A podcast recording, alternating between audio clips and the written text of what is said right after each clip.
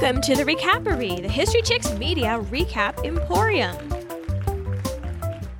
Hello! Today we are going to conclude our coverage of the Netflix show The Crown, at least for a while. This is the season two finale, episode 10 Mystery Man. The Netflix synopsis is this A salacious government scandal hits close to home for Elizabeth and Philip. Elizabeth retreats to Scotland for rest during a difficult pregnancy. My synopsis, of course, much shorter. Queen Elizabeth cannot catch a break as every part of her life spirals out of control through no fault of her own. The end. Oh, that's good. Mine isn't shorter, but it may be clever. mm-hmm. when I wrote it at like midnight, I thought I was being clever. Okay, there we go. A confederacy of quitters, a fellowship of lasciviousness, a clan of turmoil, a marriage of estrangement, a belly of baby and a parade of goodbye Easter eggs wrap up this season of The Crown. Okay, I'm interested in the goodbye Easter eggs. Yeah, it's kind of, I have a list. I had a running list. It's kind of weird. okay. The show opens with a frontal. There are church bells in the distance, and we quickly see light streaming through some heavy curtains. We hear footsteps, and it's wakey time for Prince Philip. And a card says, April 1962. Now, for timeline purposes, and honestly, you're going to ditch the timeline thing halfway through this because it is making no sense. But for timeline purposes right now, you should know that this, April 1962, is the exact month and year that Charles started at Gordonstoun. So this episode is running concurrently with the previous one in the show's timeline, at least for the beginning of the show. Yeah. and maybe it explains why Philip was testy on the ride home. You'd think the valet's clumpy shoes and all the curtain rings jingling would wake you up first. I hate being woken up by someone turning on the light, even if it's the sun. Hate it. Also, Philip has jammies on, so I don't know what's getting into him. Well, oh, that's right. He must have gotten older or cold or something. Or they've written a new contract. oh, yeah, exactly. It was fun last season, but this season, no, no, no funny. So Philip injures himself while stretching, and it looks like that runs in the family because Queen Elizabeth broke herself taking off a boot a couple episodes ago. I was impressed that he gets up at 7:30 though. Like if you were royal, what time would you get up? But if you're a morning person, you get up whenever. And plus, he was in the Navy, and I don't think they let you lie abed. Yeah. I think it's you get into a habit, and then, you know. So we think Philip is a morning person. Interesting. Are you, you're not a morning person. No, I'm a person that could sleep around the clock, unless, like, I've never woken up naturally without literally somebody waking me up, be it an alarm or a person. Wow. I have a good internal alarm clock, but I'm not a morning person regardless of what time it goes off. no, I'd say my best time is usually like one or two in the morning. I'm most creative from 10 at night till about two in the morning. But I, during the day, I'm most productive from 10 in the morning till two in the afternoon. Philip goes out to perform his morning exercises despite a pain in his neck that he only makes worse. I was looking at his shoes and I immediately thought, Keds? Surely not. But it is actually perfectly possible that this is what he's wearing for his workout because in 1892, the Goodyear Company, yes, the rubber people, started producing rubber soles for shoes. And by 1916, these rubber soled shoes were already called Keds. They became the athletic shoe of choice because before this, your only option was just just your like older pair of Sunday shoes. And that was not very good for athletic ability. I had no idea. I'm going to look at my Keds a little bit differently now. I have several pairs. They're so cute. And they're, once you put an insole in them, they're really comfortable. I, I did think. not have any Keds. No, you have very few anything that doesn't have a three inch heel Correct. or four. I kind of loved this scene. I love the close-ups of the stopwatch and I the close-ups of the exercises and that little dancy, prancy running in place thing. I did have a question about because when he was at Gordonstoun, they ran around that field and he's in a pretty big yard area. Why isn't he running around? Why is he running in place? Well, maybe we just didn't see that part. We do see the jumping jacks and the setups and the stretches, and these push ups with no hands, the closest I can get is Superman pose in yoga, but I do not think Mr. Joggity Jog Jog is going to do yoga. Mm. What is the stopwatch for? I think the stopwatch was so that he could time, like, I run in place for two minutes. I do push ups for two minutes. I do a plank for three seconds. That's what I think it was there for. I mean, I is there an alarm so, on it, or do you have to no watch it? Oh, you have to watch it. I think he's just that structured. Yeah, that's what I think. Because military, right? That's how they would have done it. Okay. After his workout, Philip is yelling at a companion to crack his neck for him, not his valet, who is spectacularly handsome. Uh, it's Jim Orr again. I don't know why. I guess Jim Orr's your guy to break your neck if you. he has a history. well, he's his private secretary. I mean, he has been since when Mike Parker left. The private secretary and Philip do everything together. So Jim was there. Well, and Jim Orr's like, you need a professional. And Philip says, don't be so bloody wet. It just needs a good, sharp. And then the Foley artist breaks a stalk of celery, I swear to you. I believe it. That was a good sharp. I don't think I don't know how you, a person could do that to themselves, but I'm just not as disciplined as Philip, I guess. You know, I wondered how Jim and Philip got reconnected because they had gone to Gordonstoun together. We had seen that last week. Um, apparently, Jim had gone on to a career in the military, and when Philip and Mike Parker were on that dude cruise back in uh, Company of Men, he went ashore where Jim was stationed. They saw each other. Philip invited Jim on board for gin and tonic. And then shortly thereafter, Mike left and Philip called up Jim from the ranks. You make the best partnerships at a bar. I met my husband at a bar. I think that's the best place. it's a good place. Well, they technically met at school, but they re met at a bar. Correct. I saw an interview where Jim Orr said something like, he used to be my servant and now I'm his or something. Mm-hmm. Pretty cool. Philip and Jim arrive at a highly recommended doctor's office. They have got a neck brace from somewhere. Uh, does the maid have one in the linen cupboard? Where do you get a neck brace from? But anyway, uh, Jim's driving him to what I think is a very cool looking street, but Philip seems to think it's sort of third world like. He's very like, I don't know. Those big, I guess, garage doors are freaking him out. I love those. Anyway, Jim's got a tip. This guy is the osteopath to the stars. Inside the doctor's office, Philip gets both relief from the new unconventional doctor, Stephen Ward, and an invitation for an unconventional weekend. So, Dr. Ward's whole point is that, hey, people come to me with physical symptoms, yes, but often these physical symptoms have emotional causes like tension, emotional strain, unresolved conflicts. Though he does, you should note, give Philip a couple of good cracks. I never let anybody mess with my neck. I mean, never, never, never. And uh, if you ever popped it, it'd probably sound like some kind of car wreck. well, he does do it in a very controlled manner. I mean, he puts his hands in a precise spot and then gives it a, you know, a professional click. Well, I've seen many assassins in movies do that too. A very oh. professional click. Oh, very nice. You got to trust your guy. That's I always think that in old movies when your butler is shaving you with a straight razor, I'm like, you've been nice to him, right?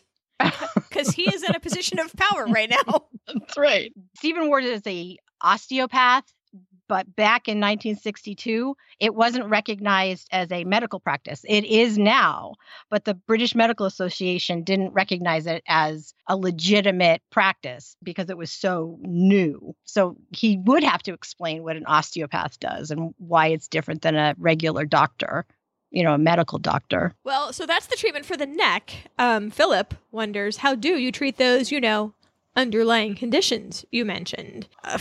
You have to change one's whole lifestyle. And Philip reveals, hey, I used to have a fellow look after me in that department, by which he means Mike Parker, because we character Philip never learns from his mistakes because he referred to Mike Parker as a person who, quote, made sure there wasn't too much tension in my life. Up until that last part where he created maximum tension right? I mean, are we forgetting that whole episode, character Philip? I don't know. So, oh no, I thought this guy, Stephen Ward, is a friend of Mike Parker's. That is a harbinger of doom. And instead of running away, like the wise man would, Philip has just received the magic password. Now we're all intrigued by this doctor, this Stephen Ward, who he had not even bothered to learn the guy's name until this minute. So Mike Parker evidently always wanted this Stephen Ward to get Philip out for a party. You know they're going to play charades and listen to some classical music. They're going to drink some punch. They're going to play croquet. I'm absolutely sure, right? Of course. Of course. Maybe do a little twist, you know, get the mm-hmm. record player out, little chubby checker. and Ward says, I enjoy putting people together, which is the creepiest statement delivered in the creepiest way ever. Philip's like, oh, it's like it pushed a button in him that had remained dormant until that moment. And then he's like, oh, I remember this feeling. Let me go with it. Yeah. Philip's intrigued by photos of cute ladies on the mantelpiece and who, hey, they're going to be at this party too. Co inky dink. Christine and Mandy are their names. And Philip says, My neck's feeling better already. So the camera zooms in to one of these photos of a pretty young lady who's smoking a cigarette, as if to say, Look, look, viewers, look, look at this person. She's going to be very important. Mm-hmm. And that leads us to the opening sequence. I went back into all the episodes to see who had directed them and who had co written them because there was a few that had a co-writer. There was only one female co-writer and one female director who did two episodes. Marionettes in Vergangenheit. Her name is Philippa Lowthorpe, and she actually got a BAFTA for directing. The Beryl episode was co-written by a woman, but not directed. So perhaps next season they can do better with that. The next scene opens with a card that says one year later, and there's three different scenes that are kind of intercut. John Profumo heads to Harold Macmillan's country estate. Macmillan and his friends have a pheasant hunt in the fields, and Christine Keeler is interrogated by police about a specific relationship, but she has no comment.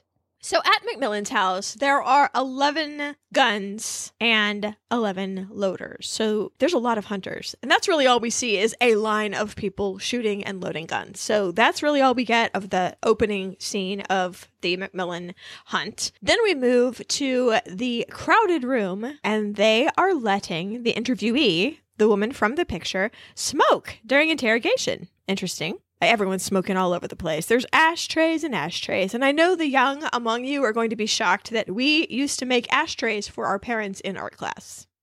That's true.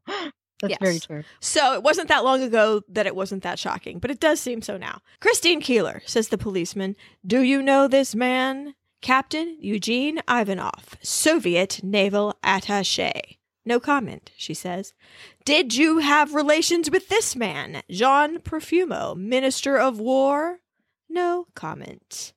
So then we see this John Profumo. Handily enough, we've just seen his photo, so we know who he is, in a car window thinking. Now, that kind of looking out a window thinking, yes. A car window, yes. Not the house window, like we keep talking about. Like, do you stare out the house window? I don't. But a car window, yes, I admit so. Yes. But it was very pretty. I mean, the scenery was very pretty. So I would be looking out the window. Of course, not with the look of concern that Profumo had. So back to the interrogation. You were at this party hosted by Stephen Ward Uh oh, SpaghettiOs, they have a photo. It's a casual snap of a party, and the back of one guy's head, the very back of the room, right behind her face in the photo. So she knows who that guy is. Who's this man? They ask. And we literally don't see what she says. What we see is a man writing the words, Mystery Man, in fountain pen. Hey, do you think this is why the episode's called Mystery Man?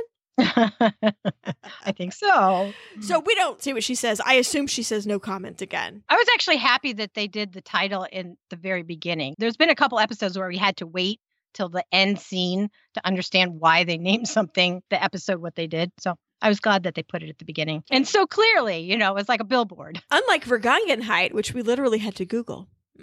That's right. So Macmillan and the noble hunters arrive back at the house at the same time that Profumo gets there.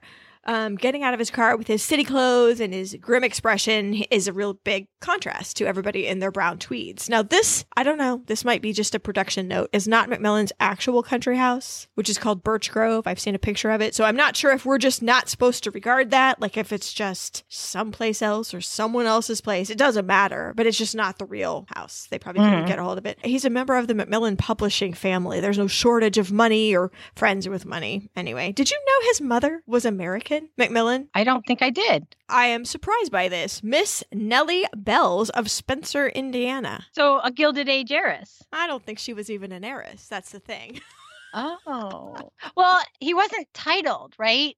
The Macmillans weren't a titled family. So she wouldn't have been buying in for a title. So maybe it was just a money issue. Or maybe it was that rarest of things, true love. I just can't imagine that she brought all that much money to the table. Her father was a doctor and not, you know, your usual captain of industry or railroad baron or anything. Spencer, Indiana, even now only has about 2,000 people. So I don't know. Huh. Uh, I, I was surprised to learn that. Anyway, anyway, a Profumo has come there at Macmillan's request. They make that very clear. Later that evening, Macmillan and his wife Dorothy are getting ready for bed, and he tells her about his talk with Profumo, which was the talk they were going in to have in the last scene. That is intercut with the actual conversation between Macmillan and Profumo. Can I please tell you the way Dorothy puts on her lotion is super crazy? She's like slapping her legs with lotion. Anyway, um, we have another one of those conversations between them where each character is reflected in the mirror. So they're talking to the other person while talking to themselves in the mirror. I, that's just a technique this show uses a lot. Mm-hmm. I like it. So the men in the intercut scene are playing pool or billiards is probably what they're playing because we have a country house, you know. Um, so the many and significant achievements of this government, says Macmillan, are being overshadowed by scandal and rumor. Profumo asserts I have nothing to hide. I have nothing to answer for. And he alludes to the fact that he put this before the House. That's the House of Commons. So officially, he has denied whatever rumors there are, we don't know yet. He's denied them, if not exactly under oath, but under, say, his honor. It's kind of a given that if you assert something in the House of Commons, it equals, you know, you swear to the Bible. In this time, that means you have spoken the truth. So he's done that. That seems reassuring.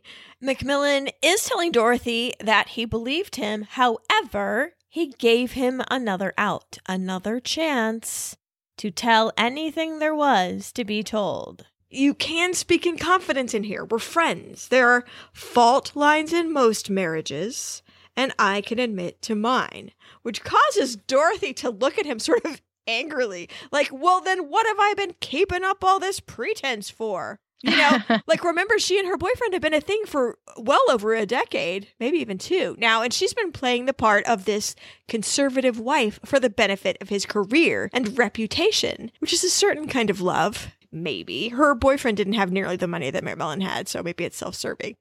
Maybe. But Profumo doubles down on his assurances back at the pool table. I owe you. Dude, I asked you to let me in this government. Why would I turn around and make a fool of you? So Macmillan asserts to his wife that he has liar radar. he, he, does. he, you know, people's faces just look different when they lie, which is true. It's called micro expressions, but not a lot of people are good at seeing them without the benefit of freeze frame. But it doesn't work if the liar's very good at it, and also if the liar doesn't have a conscience. Uh huh.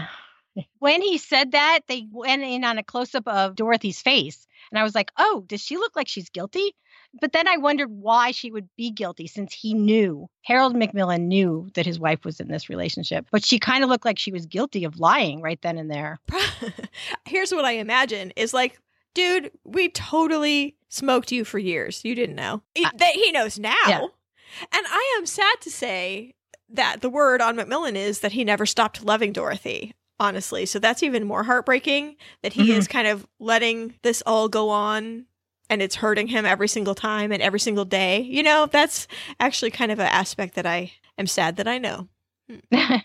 the show does a really good job of portraying that, I think. I think it really looks like he cares about her just the way he talks to her. I mean, the fact that he's talking to her in this fairly intimate setting of them getting ready for bed, they're in their pajamas, they're almost going to bed. So the fact that he's sharing this kind of information with her, it's another indication that he cares about her and he trusts her, I suppose. So I thought they did a good job portraying that relationship. Well, he does say something so direct. What are my options? To distrust those closest to me who profess to love me?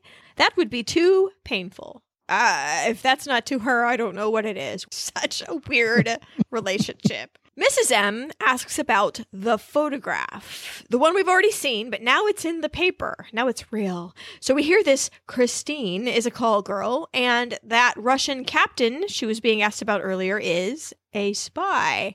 This is getting more intriguing because I was like, okay, so he had an affair.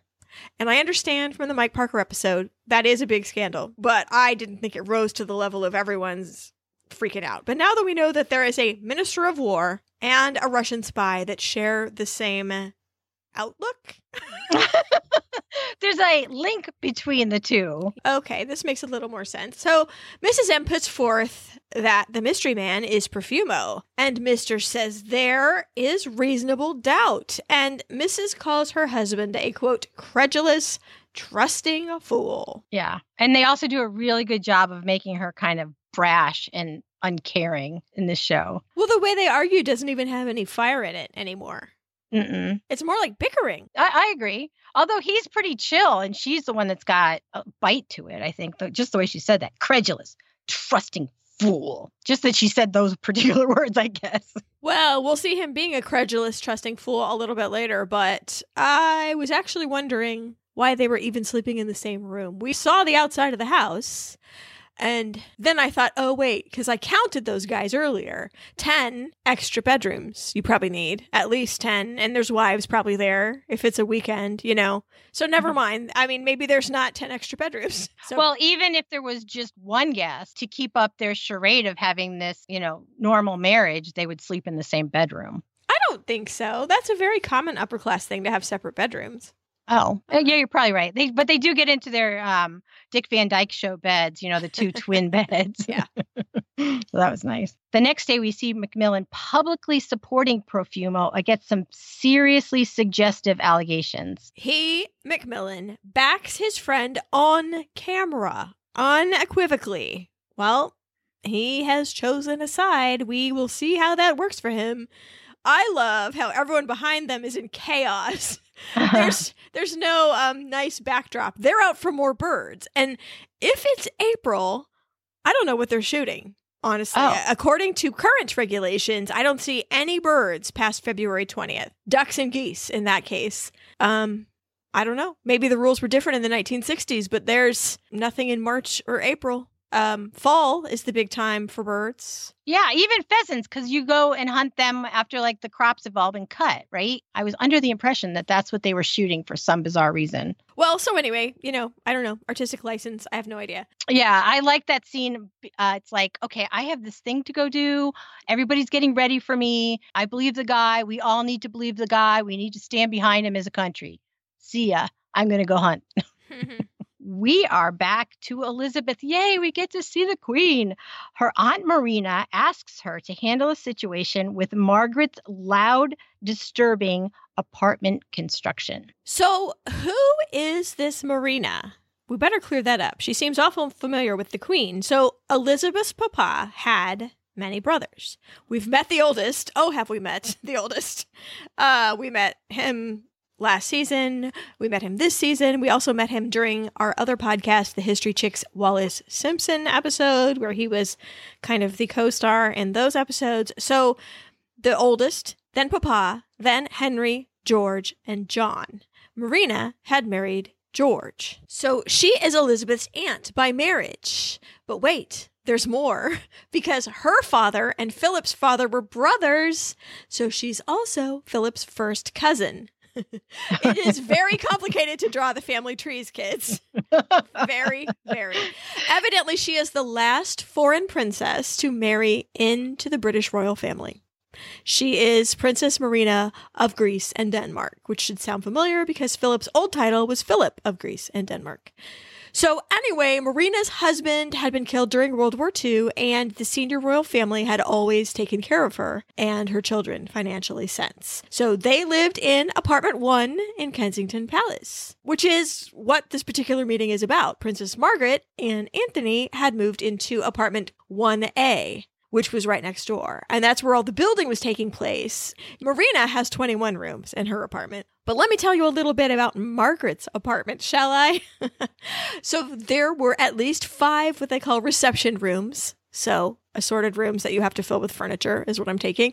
Mm-hmm. Uh, three regular bedrooms with dressing rooms attached, three regular bathrooms, a whole nursery wing, nine staff bedrooms, four staff bathrooms, two kitchens, two staff lounges, plus 20 what were called offices. So 20 little, very specific rooms, including a luggage room and a dark room for Anthony. So we are basically remodeling an entire mansion inside of this bigger building. And that takes a lot of work, you know.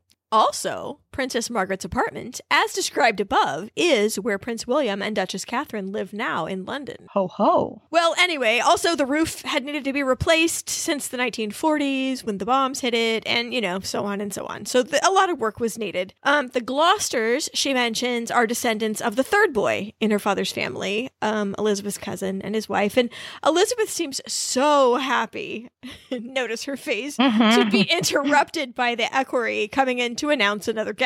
Like, don't worry, Aunt Marina, as head of the family, that's what I'm here for. So she mm-hmm. is the mater familias. Ah, very nice.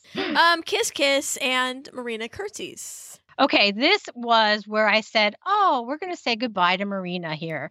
Now, Marina was also supposed to be at the Dear Mrs. Kennedy dinner per Mrs. Kennedy, but she was left off the guest list intentionally by Elizabeth.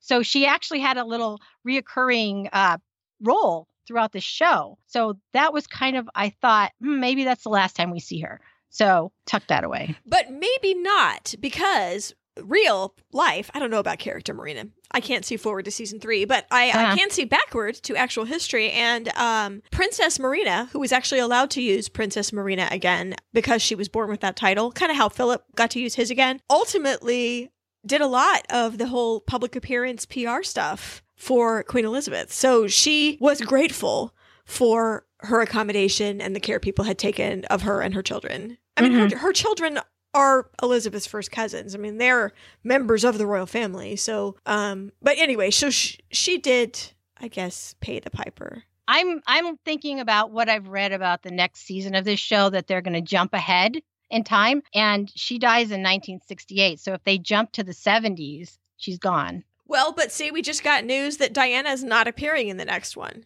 So right. we can't be at 1981 mm-hmm. in the entirety of season three. We'll see. Oh, uh, well, the first season didn't get very far to, on the timeline, though. Well, I can't argue with you because I don't yeah. know anymore. I'm reading no, the well, this, same. But this is this is merely speculative argument.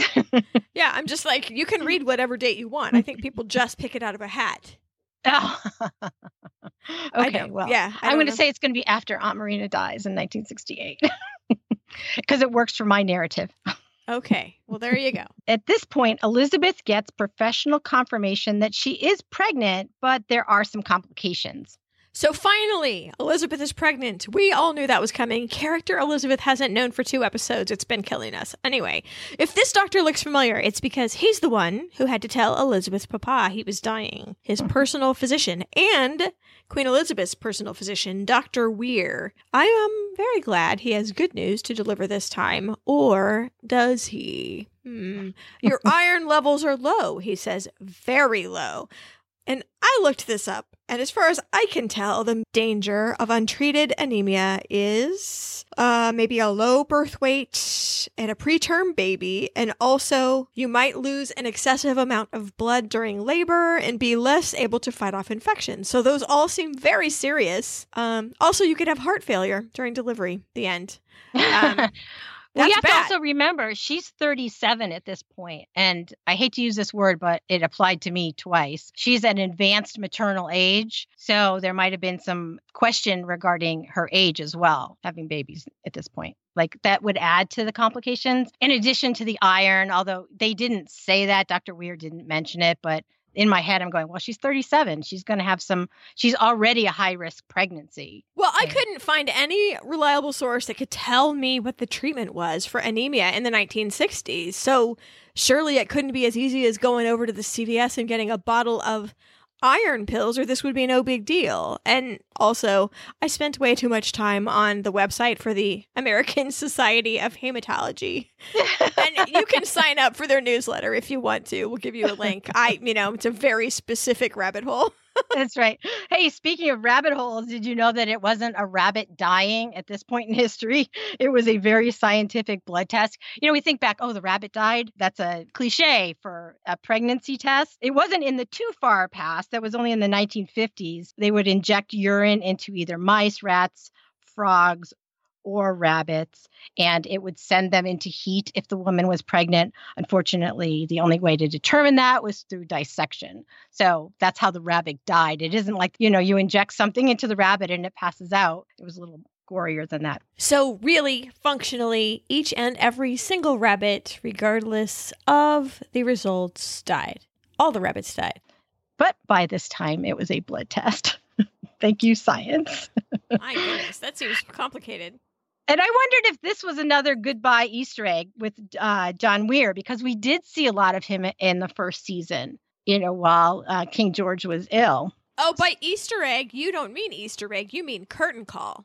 I mean, yes, yes. I mean curtain call, but it, I mean Easter egg in that you have to mm, really know the show to be able to tie these together. That's how that's why I'm thinking of it as an Easter egg. You know, Easter eggs are like things that only people insider information can see.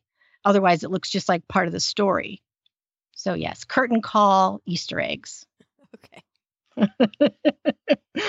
Elizabeth goes to share the news with Philip, only to learn that he's left for the weekend and it's only Wednesday. I love Elizabeth's beaming face as she goes down the hall. She is so sweet with her little secret. It's really cute. She's smiling at everyone. Oh, hello. you know, it's I agree. I thought the same thing. I'm going to miss Claire Foy. I know. Me too. Me too. Well, she discovers Philip's not there. And that valet is pretty cagey, isn't he? He's been invited to a house party.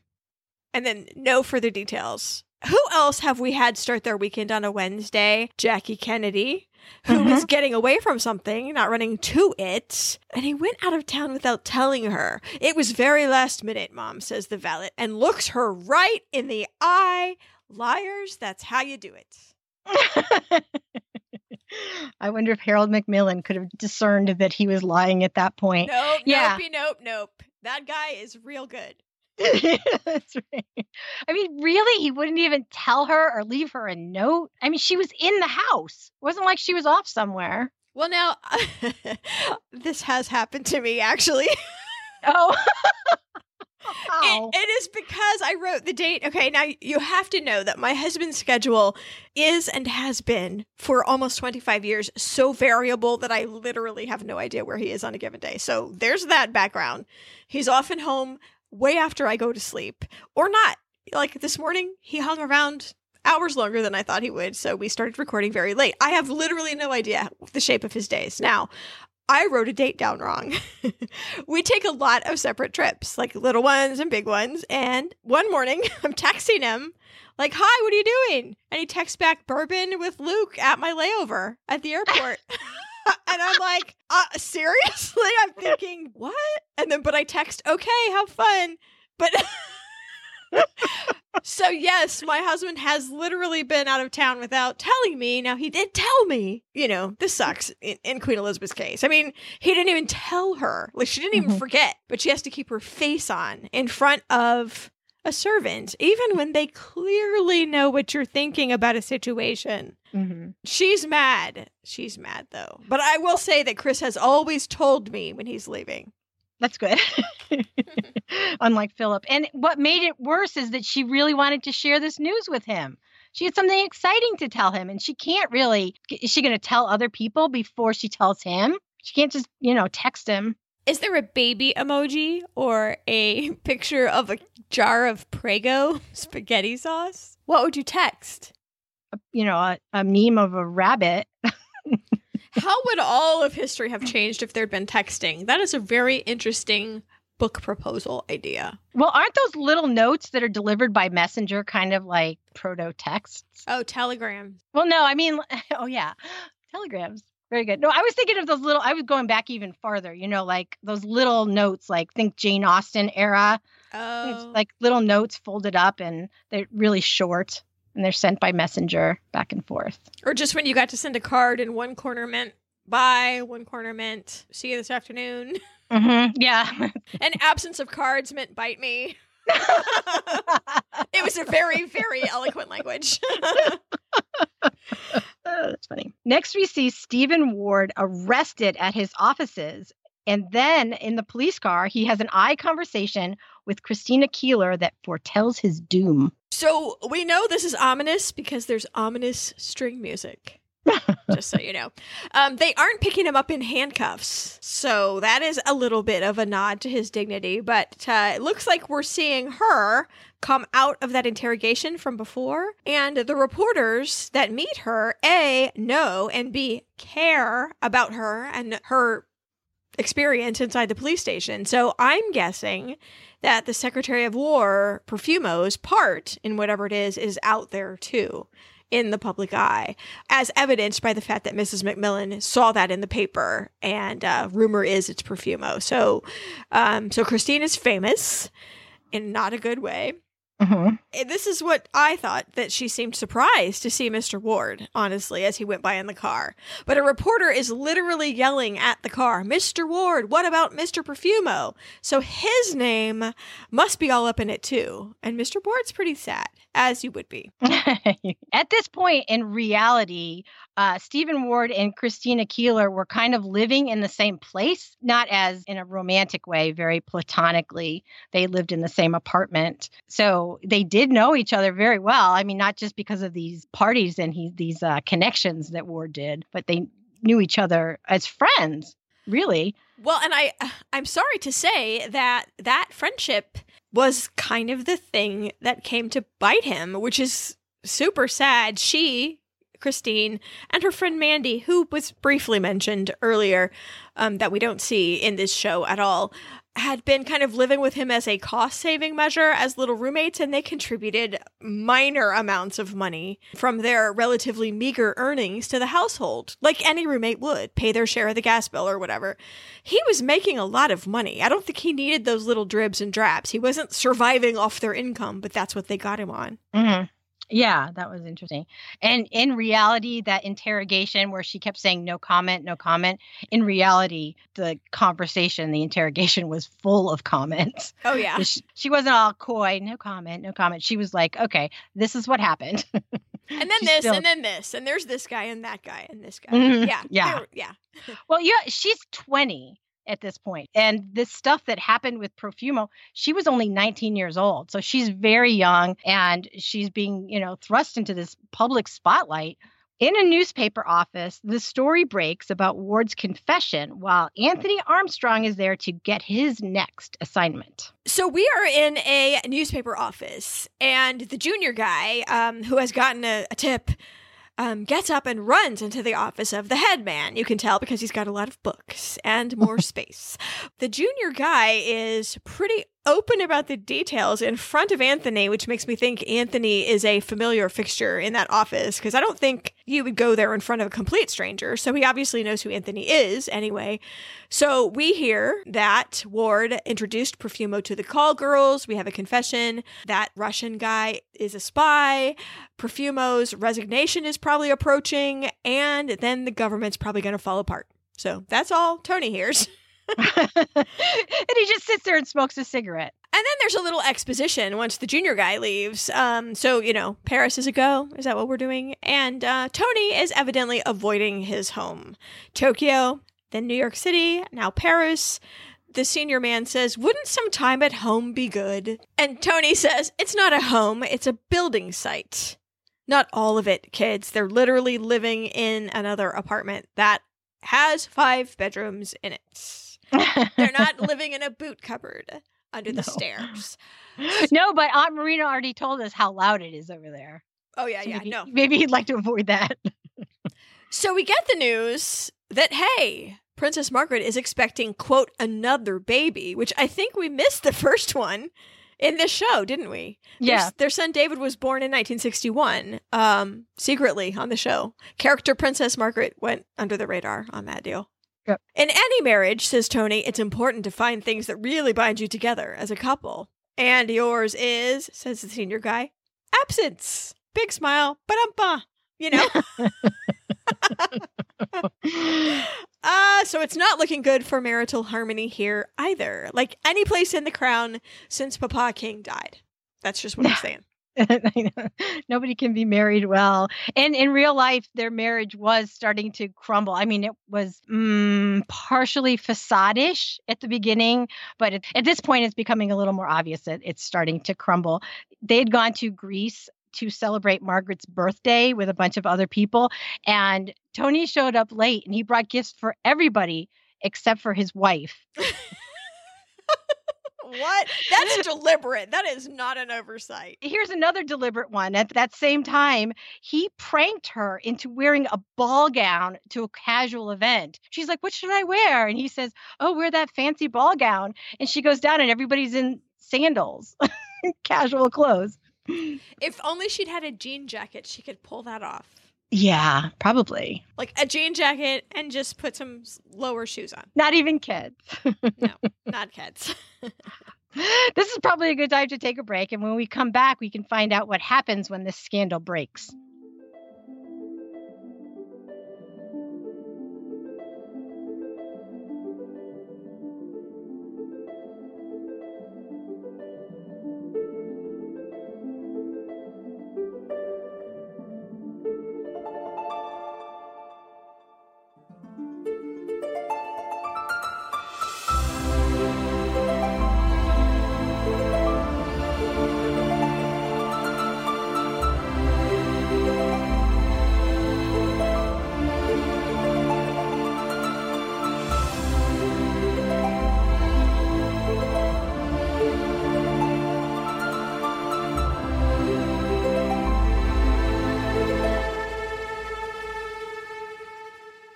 And we're back. Elizabeth arrives at Margaret's construction site slash apartment to try to get her to be considerate of her neighbors, but Margaret has a nasty attitude, news, and a mystery for Elizabeth. Speaking of mysteries, I think I just outed a filming location. If you freeze frame, which I did accidentally, if you freeze frame, the there is a Latin motto over the arch as Elizabeth Carr comes in. In that beige stone over the arch behind her, the words Heroum Filii, which means sons of heroes. That's Wellington College's motto in Berkshire. So I'm guessing that Wellington College is standing in for Kensington Palace. Ah, well yes. done. I saw that up there and I was like, I don't know what that is. I'm going to look at something else. Impressive. Now it's it's co-ed now, but I guess they're not going to add daughters of heroes, I guess we're all included yeah. in the sense. Too much chiseling, I suppose. well, it wow. is freaking madness in that courtyard. Marina was right. Everyone stops working, though, and takes their hat off when they see the queen. This is what Aunt Marina needs. She needs a cardboard cutout from Kinko's of Queen Elizabeth to put in her window. they all stand around going, How long do you have to stand here? like different poses for, you know. That's funny. Just so she can take a nap. I'm sure she'll be happier if she just gets a little nap in. Well, Princess Margaret kicks everyone out of the room by saying the word thank you meanly three times, if you'll notice her behavior. So the sisters talk about open plan kitchens, which Princess Margaret likes and Queen Elizabeth and I hate. I want to hide my dishes. I don't want to sit at the table and look at the mess I left in the kitchen. Oh. Well, you sort of have an open plan kitchen. No, I don't. I have a doorway into my dining room. Why don't I remember that? I mean, there's not an actual like door, but there's a doorway. I don't know, but it's not like wide open like most modern houses. Anyway, I digress. but speaking of her apartment, that actually looks a lot like Margaret's apartment although it does make it look a lot smaller than it is the kitchen with the that wooden um, facades to the cabinets and stuff actually looks like Margaret's kitchen, one of her kitchens at that particular point in time. Well, the set designers are usually pretty good on this mm-hmm. show, so I would not be surprised. Now, Princess Margaret defends her choice of an open plan kitchen by saying it's egalitarian. And Queen Elizabeth, you cannot remarket yourself to your sister who's known you your whole life, says, You're the least egalitarian person I know. So then Queen Elizabeth finds out what we already know PM is PG. Hmm. Mm-hmm. Queen Elizabeth melts right away right away and comes over for a kiss. That is the best news she could possibly hear. Side note, by the way, I love how right when Queen Elizabeth says, How's the baby so far? is right when Princess Margaret takes a drink of whiskey. So that's very clever. Well, Queen Elizabeth delivers her other news. Um, Princess Margaret thinks that's why she's there, is to congratulate her on the baby. Oh no, in fact, I'm here to yell at you. um, Princess Margaret is sort of delighted, if you see her face, that the neighbors are mad. She has a little secret smile as she drinks her first gulp of whiskey. I Marina. and she calls the tattletale, Princess Marina, a quote, low ranking member of your husband's refugee family who should remember her place. Um, as discussed, she's related to you too. Her kids are your first cousins, wacko. I know. She did say also, she said she's lucky to be here at all. Because remember, this is like a you know royal family commune this Kensington Palace. It actually still is because, like you said earlier, William and Kate live there, and Harry and Meghan live in a cottage out back. Eugenie is moving in. So it's still the same kind of, you know, royal family commune. But it's, I mean, to put it that way seems silly when everybody's got, you know, 25 rooms of them. Oh, yeah. it's not like we're all living in a dorm. No. or the common room where the TV is set to soap operas or something all day. well, also, speaking of royal family, the cantankerous old bat, Alice, that Princess Margaret refers to, is her mother's aunt or aunt, I guess, uh, an old bat who outlived Margaret herself by a couple of years. Hmm. Longevity hmm. wins. Well, we can categorically say that Margaret has no respect for her elders.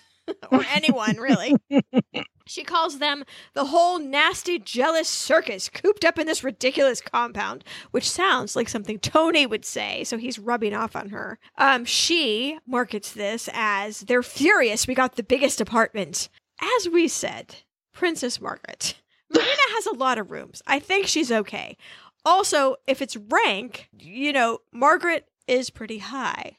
Mm-hmm. At the mm-hmm. time, you know, there are people missing from the lineup, you know, because Queen Elizabeth's children are not old enough to have children and grandchildren and wives. So at this time, it goes Queen Elizabeth, the Queen Mum, Princess Anne, and then Margaret. And then the wives of the Queen's uncles. So what is her deal? She's the highest rank in the place. Everyone gets it. Just shut your people up stop drilling that's what their point is no they're positively constipated with fury yes they are but not for that reason no i know i love that phrase i want i'm going to try and use it So Margaret again is spinning herself as the hip modern, dragging this sad institution into the future, and Queen Elizabeth knowing her since birth, is instead casting her as the inconsiderate and selfish snob that everyone is complaining about. And you can see this push Princess Margaret's murder button. Anyone who has a cat knows about the murder button. Oh, yes, you can pet its stomach for three to five seconds and then a look will appear on its face, and you are about to have blood. There's just a moment that happens, and the cat turns from a nice cat into a whirling dervish of pain, and that's what happens to Princess Margaret.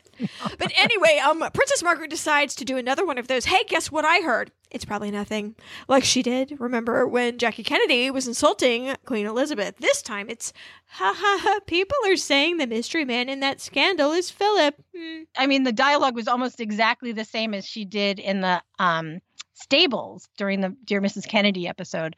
Well, there's been some rumors. I know. I don't like that. Well, Queen Elizabeth says, no, that's the Minister of War. He's admitted it.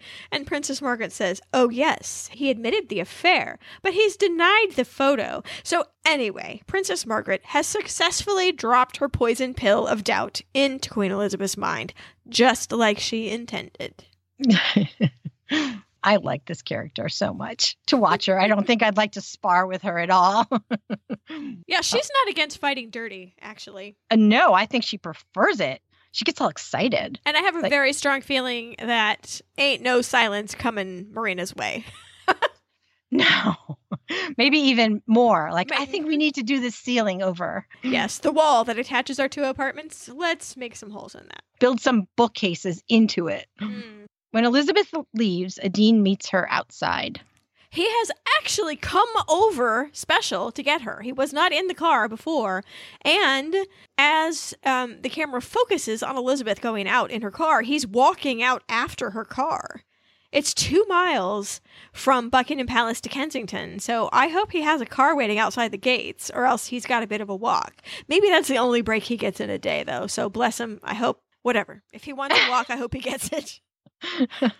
I was going with he had the that's where the car was because it wasn't in the courtyard where she mm-hmm. parked. Mm-hmm. So it would have blocked her car in. Can't do that. Well, and it wasn't at the front of the house because I noticed he turned the corner and headed toward the guardhouse where the little um the lifting bar thing is. He's mm-hmm. actually still walking as she turns. So he's headed outside the gates on foot. Hmm. So I don't know where his car is. I don't know. I liked how when she drives off, all the workers then put their caps back on their head, like all in unison. It's like, okay, she's gone. Get your hat back on. Let's get back to work. Poor Marina. She probably just laid down for a nap. Elizabeth meets with Macmillan to discuss fallout from the Profumo scandal, and she tells him to hold down the fort. Macmillan admits to her to feeling betrayed by someone he trusted. Well, Queen Elizabeth knows that feeling right now for sure from every direction. Um, Macmillan is taking the heat for the scandal, and I'm not exactly sure why unless he had open support of the guy who did end up being scandalous. Remember mm-hmm. when an affair was scandalous and a high ranking official? It seems so long ago. Oh, it does. Good times, good times. Well, anyway, so the buck stops with the prime minister, maybe. And I keep thinking that in real life, it came out that Macmillan knew Profumo had been having an affair and kept it on the low low, although we don't get that feeling in this show. Mm-hmm. Um, I think he just got tarred with the scandal brush as part of as the boss of this guy, you know. hmm I'm just not well, sure why it would go upward like that. No, I I thought when I was watching this scene the first time that he was trying to take one for the team and resign. Mm.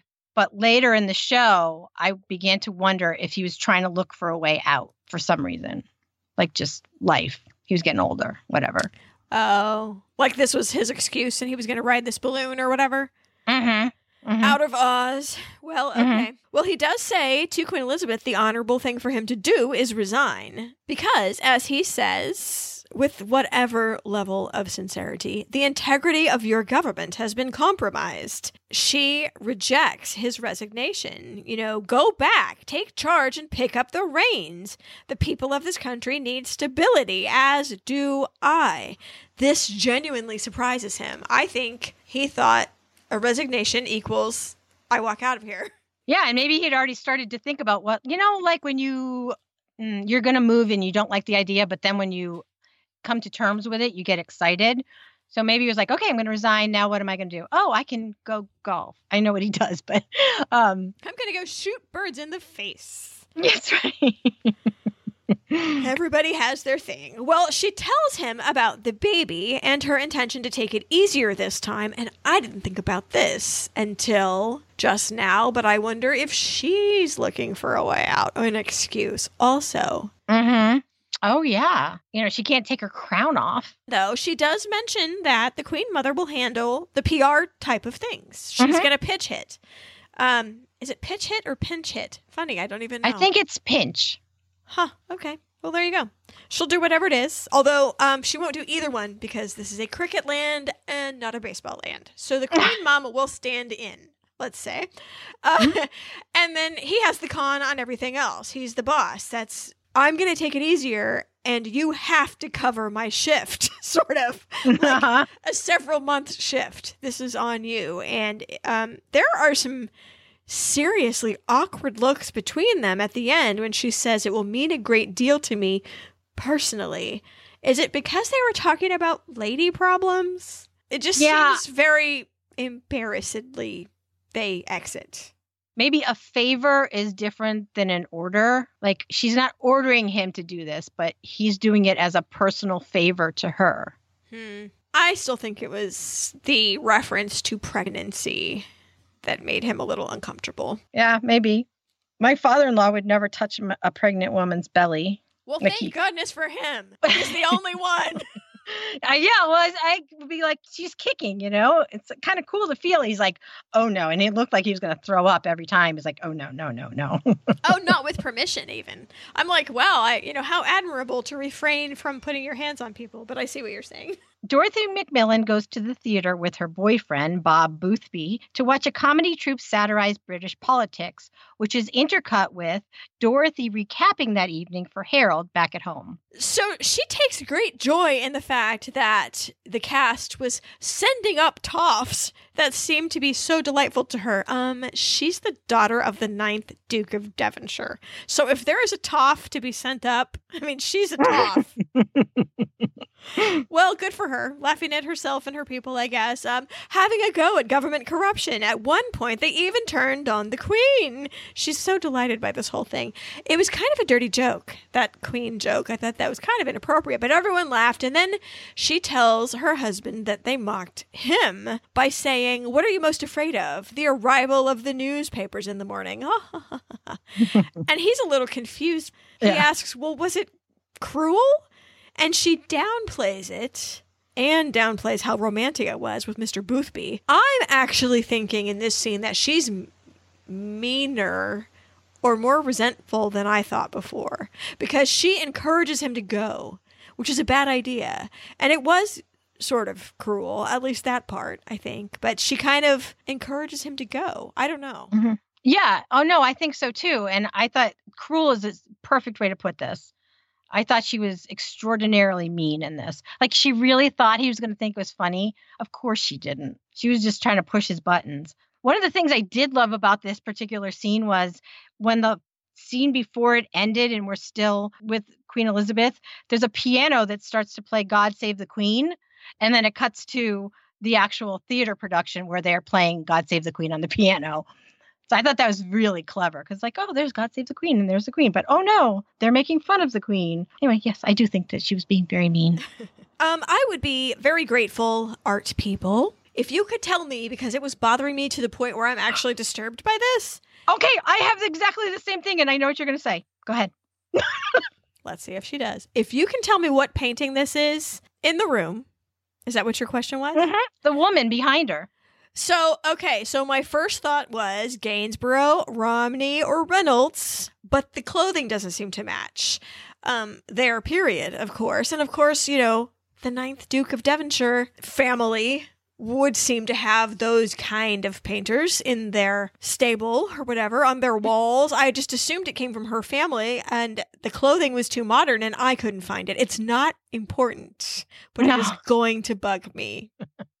me too because it it was a pivotal spot that you you looked at it. It wasn't like it was hidden in the background as just, you know, set dressing you looked at that portrait and it looked kind of familiar to me for some reason, probably because whoever the artist is I'm familiar with. I think the reason it looks familiar is it looks a lot like Georgiana, the Duchess of Devonshire, like we covered on the History Chicks. It's the artist is very similar to that technique. Mm. So, okay, maybe. Anyway, please dig in if you're bored and have some time to spare. I couldn't find it. Um, okay, there is a timestamp these become increasingly bizarre to me because they don't seem to match up with anything that's happening. So on the radio, Right as the scene ends, you will hear somebody giving a speech. Now, this is a speech from Nigel Birch given in the House of Commons in June of 1963. The time will come very soon that the Prime Minister should make way for a younger colleague. So, ouchie, number one, that that's coming from the House of Commons, but also, we now know it's June. Oh, yeah. Well, that just go- went along too with the conversation. I mean, she was pushing his buttons, and the last thing she's saying is, "You should go see what's happening in your bloody country."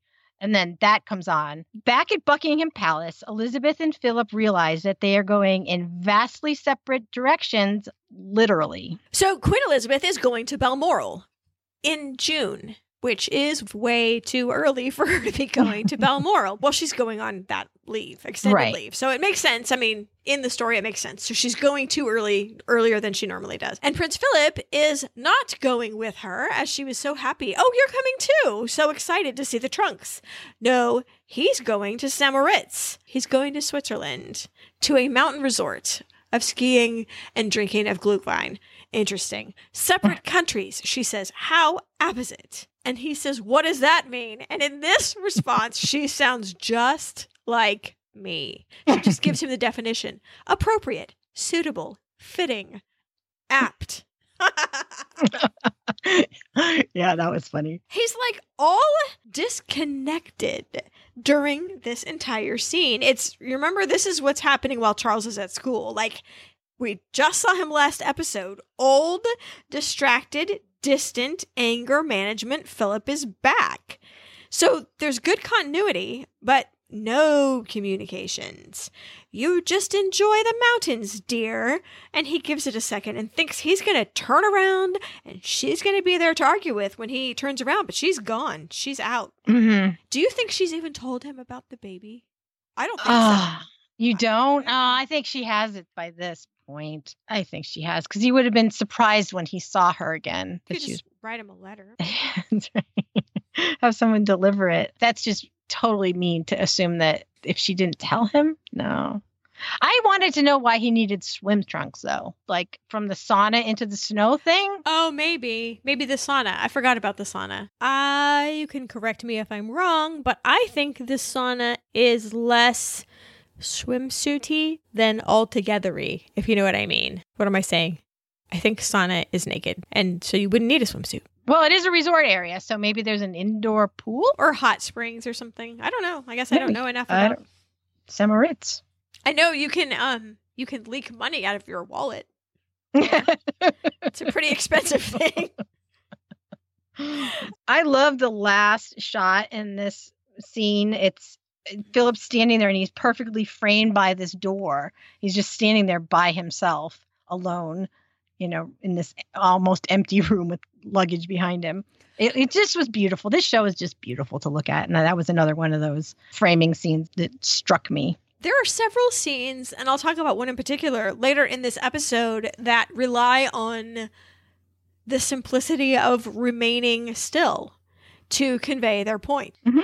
Okay, the next scene is another technique that I don't know if I liked. there are four things intercut. First, Elizabeth heads to Balmoral and reads about Profumo mess that she's left behind. Second, Macmillan goes to the theater to see the comedy act for himself with humiliating results. Third, Stephen Ward is on trial for prostitution, promiscuity, and perversion. And four, Stephen Ward in another place and time sketches a face this is going to be a little tricky to cover. Um, so, just at the very beginning, all we see is Queen Elizabeth on the train. She's on her way to Balmoral and does not look happy. So, that's the briefest of shots, the end. We move to Macmillan, who is sitting down in the theater, and everyone kind of stirs and starts whispering. This production is called Beyond the Fringe, and we can link you to some information on it. It was an extremely popular and shocking play that is usually given credit for breaking ground for a similar show that you might actually have heard of Monty Python's Flying Circus. So, if you imagine that show and its like attitude and irreverence, you can get a feel for what's happening at this show in front of Macmillan. Although this kind of open mockery of institutions was pretty new. Mm-hmm. There's the farewell performance from 1964 is on YouTube, so we'll get you hooked up in the show notes for that. You can watch the whole thing, and it looks very similar to what's on the show. You know, a, a blank stage with just different elevations and the piano and a very young Dudley Moore. He was only 28.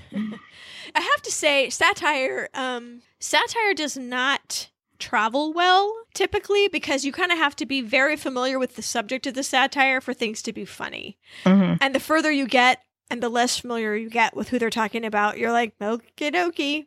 Mm-hmm. And if you didn't watch The Crown, you'd be like, so Macmillan is afraid of the newspapers. Okay. You know, you like, yeah, yeah, you don't understand why that's even funny. So, yeah. you know, it might not be as funny for you as it obviously is for this audience. But mm-hmm. just moving on, I think with this intercut scene, so it's not cut into pieces, this incident really did happen where Macmillan is in the audience and the actor breaks the fourth wall and ad libs out to him in the audience, mocking him for showing his face at all. And I don't think we know the actual words, but in The Crown, the actor, Peter Cook, turns and says, Do my eyes deceive me? Is that really who I think it is staring back at me? I do want to say that the director has cleverly put, as the actor says this out loud, what you see is Dr. Ward drawing the eyes of Philip on a piece of paper. So mm-hmm. clever. Do my eyes deceive me? Is that really who I think it is? Nice. I've come to the theater to see these young satirists who do an impression of me, says the guy on the stage. That's handy because I'm told I leave a terrible impression wherever I go. There is lots of laughing. And we are shown that Macmillan is very embarrassed because you see Macmillan on the stage in his underwear. like a nightmare. Ah. Yeah, yeah. They did this shot from above, and the whole audience turns to look at Macmillan who up until this point was kind of enjoying himself. He was a little embarrassed to be laughing. Did you see him kind of looking around like, oh, oh, oh my, that is funny, but my goodness, you know, yes, he was genuinely having a good time until this minute. Yeah. Right. Yeah. This was mean. This was not necessary to turn on this guy in the audience like that. In real life, when Peter Cook did that, Unlike in The Crown, where all you see is a montage of people laughing and showing you their fillings, which is kind of ridiculous. But so people are like laughing, laughing, and he's on stage and his his life flashes before his eyes. Oh my god! Instead of that, evidently everyone was super uncomfortable. The other three actors on stage were like, oh crap. And the audience kind of got silent, like, well, I think you've officially crossed a line. It seemed not good. Like it brought the room way down. So I'm glad mm-hmm. to hear it because it should have. Although I did appreciate that they made all the people look ugly because it was an ugly moment. They didn't make anybody look pretty. You know what I mean? Right, right. It was bad lighting and people's faces were contorted in laughter and it was awkward feeling. So then we snap back to Stephen Ward's trial, which looks like we are now in July 1963, if we're trying to keep this timeline straight. So it's a riot scene outside. People are screaming at him, scumbag, and are you a traitor? So I am guessing that we know about the Russian thing. Otherwise, that makes no sense. But the opening statements of the lawyer, the prosecutor, are We have come from the very depths of lechery and depravity in this case. Like, have we? I'd say using this yardstick alone, we might have hit it earlier in the season with the fries. yeah, but the I mean, fries weren't public like that. Well, yes, we do not see their parties on screen. That is mm-hmm. true. mm-hmm. Um, so he goes on, What is this loose, despicable world of Stephen Ward and his associates? Um, we see Queen Elizabeth reading what the headlines say What the hell is going on in this country? Profumo, the unanswered questions. Okay. Decency, respect, trust are a thing of the past, says the prosecutor. I am still not getting the severity. I mean it. Mm-hmm. I don't yeah. understand. It would be one thing if people were concerned about, you know, state secrets going from Profumo to Christine directly to the Russians. Right. He's not on trial for that. He's on trial for living off the money that he earned in in prostitution. He's that's why he's on trial. He's not on trial for state secrets. In reality, you know, the story was bigger than they show it here the depth of depravity that they accuse him of is much deeper, but in reality. So maybe that's why, but they don't do a good job of showing that here. There is a phrase that I would like to say here. You can lead a horse to water, but you can't make him drink. You can lead a Prince Philip to St. Moritz, but you can't make him cheat. Or you can lead a Profumo to a call girl, but you can't make him go upstairs. I'm just saying, other grown ups have agency here. Mm-hmm. I'm having a hard time, honestly and truly, understanding what the freaking big deal is at all. Was it the drama of, quote, a prostitute and a minister? They had Ward being the pimp for all these women, for Christina and for Mandy. They had him as their pimp. In reality, these women said, no, we did not sell ourselves. But that was not the case that the prosecution was presenting the prosecution was presenting all that stuff that we saw the Fries doing, you know, the multiple partners and the, you know, homosexuality at this time was a big no no um, socially, right? So that's the case the prosecution's presenting. You know what I mean? I don't no, know if that I still sense. don't understand it. I still don't because I'm like, okay, then where's Profumo's conviction? Like, why are we going after one end of the scenario and not the other end? the money it's this is the only thing that stephen ward is on trial for is making money off of these girls and living off of it although he was making so much money until his clients started running away from him like a, a rats on a sinking ship um, mm-hmm. he was making in today's money what $200000 a year and they were contributing very little to the household money I, they followed the money so mm-hmm. ultimately mm-hmm. and this is too late for him by the way um they untangled the finances and found that out.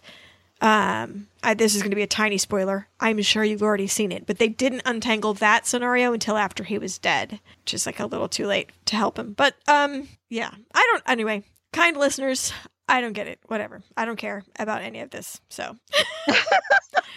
um, you know, rumor and scandal and expose just swirled around, and it seems like this guy was going to be the fall guy for all of this, no matter what. I think he was railroaded. That's what I think. Oh, I agree. I mean, this whole story, and I, I can't get into it here, but th- we'll link you up to more depth of this story.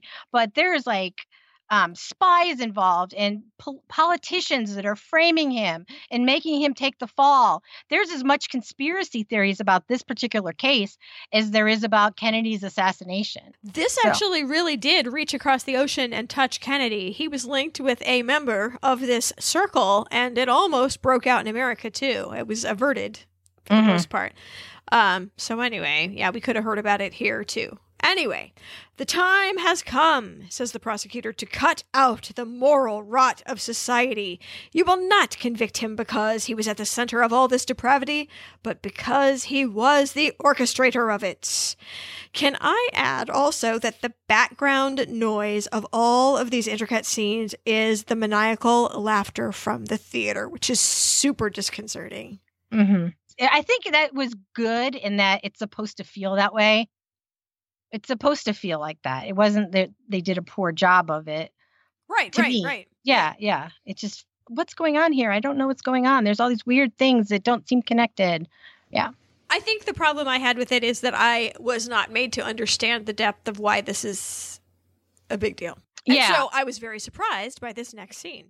With the phone ringing throughout, police find Ward dead, then discover a recognizable portrait in his apartment which is intercut with a scene of Queen Elizabeth laying down for a nap. So his body, Stephen Ward's body, goes out the door in an ambulance. It is sort of made obvious to us as he is lying there that he has overindulged, probably overdosed, and he is dead he died as the verdict was about to be read in his trial, where he was found guilty.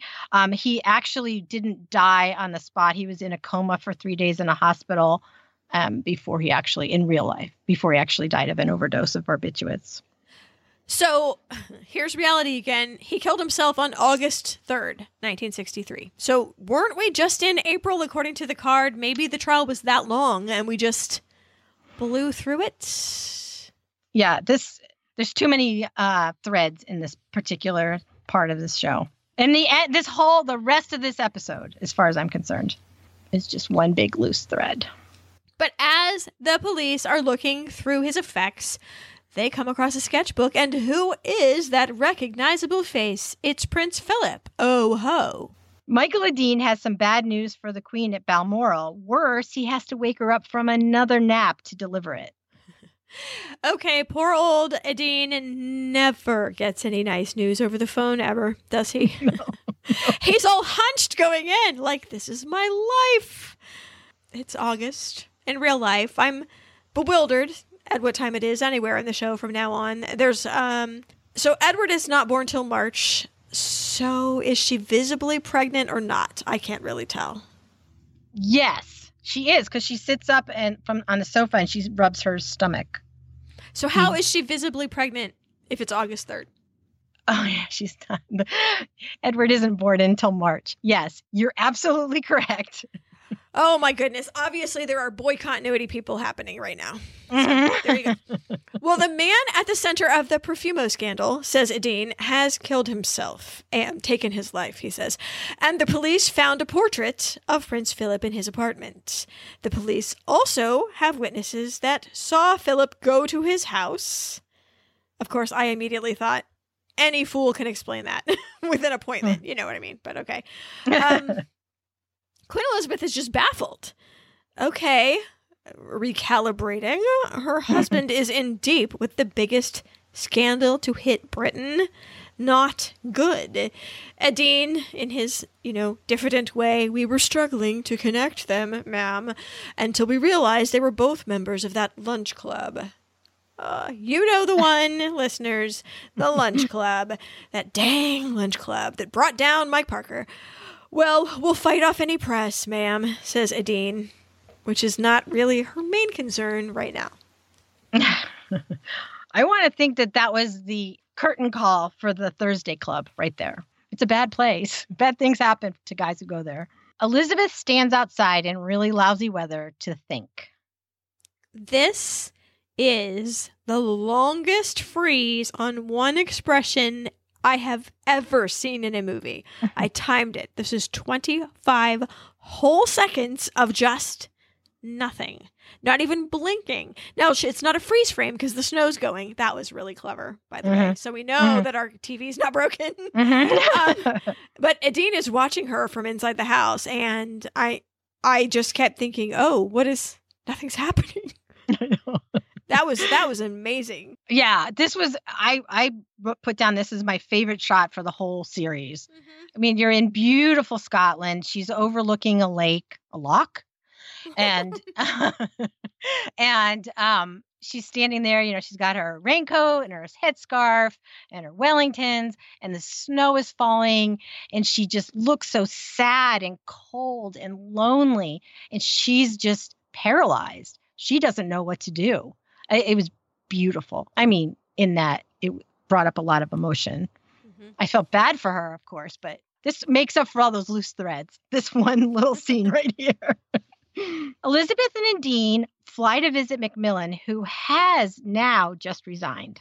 So on the airplane, we have learned that Macmillan is sort of using the ostensible reason of his health to get out of a very bad situation. That is what Adeane thinks. He's lost the appetite to go on, which is, of course, a choice Queen Elizabeth does not have. You can lose the appetite to go on, but yet you still have to go on. So. Mm-hmm everyone needs to suck it up, I think is her point. By the way, if we're talking fashion, good green coat, sweater, etc. This next couple of scenes. Uh, is that a pillbox hat? Speaking of Jackie Kennedy's influence. I think it was. I agree with you. This was that outfit was lovely.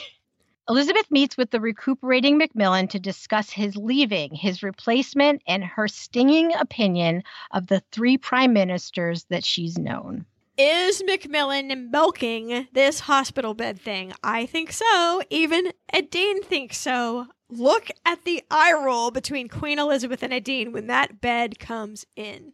I know it reminded me of like a queen being brought in. What are those things called that sits on the slave's shoulders? A litter. Is oh yeah, on yeah. one of those because she it's just a gurney and he's sitting up propped in bed wearing this Mister Rogers sweater with a shirt and a tie like when does when they're in the hospital.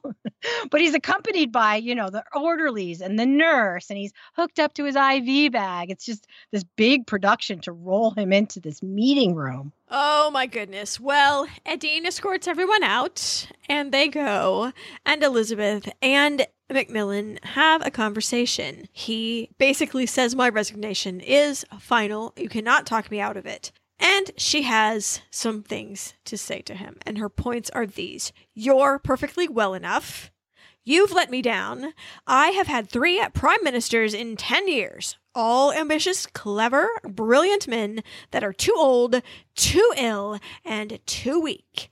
A confederacy of elected quitters. How you like me now? Stare down, and she's out this is a new Elizabeth, uh, politically speaking. She is not mincing words at all. She is extraordinarily disappointed. He, although, since he's no longer the prime minister, um, I guess technically has no right to give her the recommendation. He recommends the Earl of Home who she seems to know by 1st mm-hmm. name. He mm-hmm. calls him steel, painted as wood, part of the old governing class, you know, just what the country needs. In reality, there was actually another guy who was better suited and right in the position. It was his deputy. His name was um, Rab Butler, who would have been the logical choice as the next prime minister. Um, so this is actually Macmillan manipulating Elizabeth into choosing the guy that his party would prefer be in power. So, some good things were said of Home. Um, I'm going to quote He gives that impression by a curious mixture of great courtesy with underlying rigidity on matters of principle. He has proved himself so much liked by men like Mr. Kennedy. This is exactly the quality the class to which he belongs have at their best, because they think about the question under discussion and not about themselves in his defense, although he only served a year, I will say he gained so much ground after the scandal that yes, the party lost power after a year of his service, but only by four seats. So, mm-hmm. so he gained all the scandal ground back, and maybe Macmillan was right. Maybe that is what somebody needed, just for a little while, like a band aid. Mm-hmm. So maybe it wasn't malicious. Maybe he really did know what would fix things. Is a guy like that, that was kind of like matter of fact, not prone to emotions, um, known to everyone, would just kind of handle stuff and not take anything too personally, which is what right. that guy was. So right, I, I I agree with all that, and but I do believe that he manipulated Elizabeth into recommending him for the job. No, I think so too. So, you know, betraying by people you trust. So, mm-hmm. had had she waited as she was supposed to, I think mm yeah. for the um the house in general to provide their recommendations and then go forward with that, she would have probably chosen that other guy, Butler. So Macmillan really did have a medical issue at this particular time. He had a prostate problem and he did have surgery. His doctors did tell them that he have, would have a full recovery, just like they showed in um, this episode. You know their storyline, so that was similar. That was good. That was good. he in his head he is resigned just like I think he did back in her office or her office, her button room where she pushes the button to get the people to come in. I'm sad we haven't been calling that the button room all along. I know, right? Sad. We'll have to remember that for next season. Um, a confederacy of Quitters. Oh, I just love. I played that the first time I listened to it. I played it back again. I was like, oh, that was good. And it just occurred to me that she has a special distaste for quitters because what put her in this position in the first place? Oh, snap. A quitter. A quitter put her in this position, put her through all of this trauma with her marriage, which she could still freaking be getting a tan in Malta right now if it weren't for a quitter. If you think about it, yes, she is her uncle's heir, or would have been. Anyway, but he's still alive. Right. She would um, not have had any of this responsibility yet at all. She would be raising her children in the country and playing with dogs all day and probably having a better relationship with her husband. Oh, yeah, maybe. And she knows she can't. She can't quit the position because the quitter quota has already been taken up by her uncle. That's funny. Philip arrives back at Buckingham Palace. He travels through an angry mob to learn from Margaret and Tony what is going on with his own wife. The only signs that I could read um, our head of state should embody our values reign, not rule. Butler for Britain, not your chum. Oh, I saw two different ones. Scrap the monarchy. And I know, and I like this one. Progress, not peers. Mm. So we probably read all the signs together. High five. you know what? I should say that Mr. Home, who I think is Lord Home. Actually, we talked about this um, earlier with the peer that was criticizing the Queen and resigned his lordship so that he could run for the House of Commons. Guess who else resigned his lordship? This is yeah. Lord Home resigned his place in the House of Lords so that he could be prime minister. We we had alluded to another guy doing that. This is that guy. So oh. anyway, speaking of not peers, well, he technically was in abeyance as a peer. So that sign already uh, invalidated. the royal standard is coming down. Philip sees it on the roof, and that means the sovereign just left. So it goes up wherever she is, and it comes down when she leaves. So Philip already knows she's not on the premises, by the way. We see a pregnant tummy and think, huh, it's not Queen Elizabeth. It is Princess Margaret. I love 100% how Tony is just lying on the floor smoking in Buckingham Palace. well, there's no furniture. First, I was like, you're on the floor. And then I'm like, there's nothing to sit on in that room. And remember, he's got a bad back. He's got polio. So laying on the floor is probably comfortable for him. Plus, he looks cool doing that. And, you know, Tony likes to look cool. Tony does like to look cool. Uh, I also love how Princess Margaret is coming to her sister's defense uncharacteristically. Philip says, Why are you here? And she says, Why were you not here? And Margaret explains, possibly for the benefit of the viewer, that Queen Elizabeth had been tricked into appointing someone that she shouldn't and is facing what might be considered repercussions, as you can see outside, and that she has fled to safety in Scotland.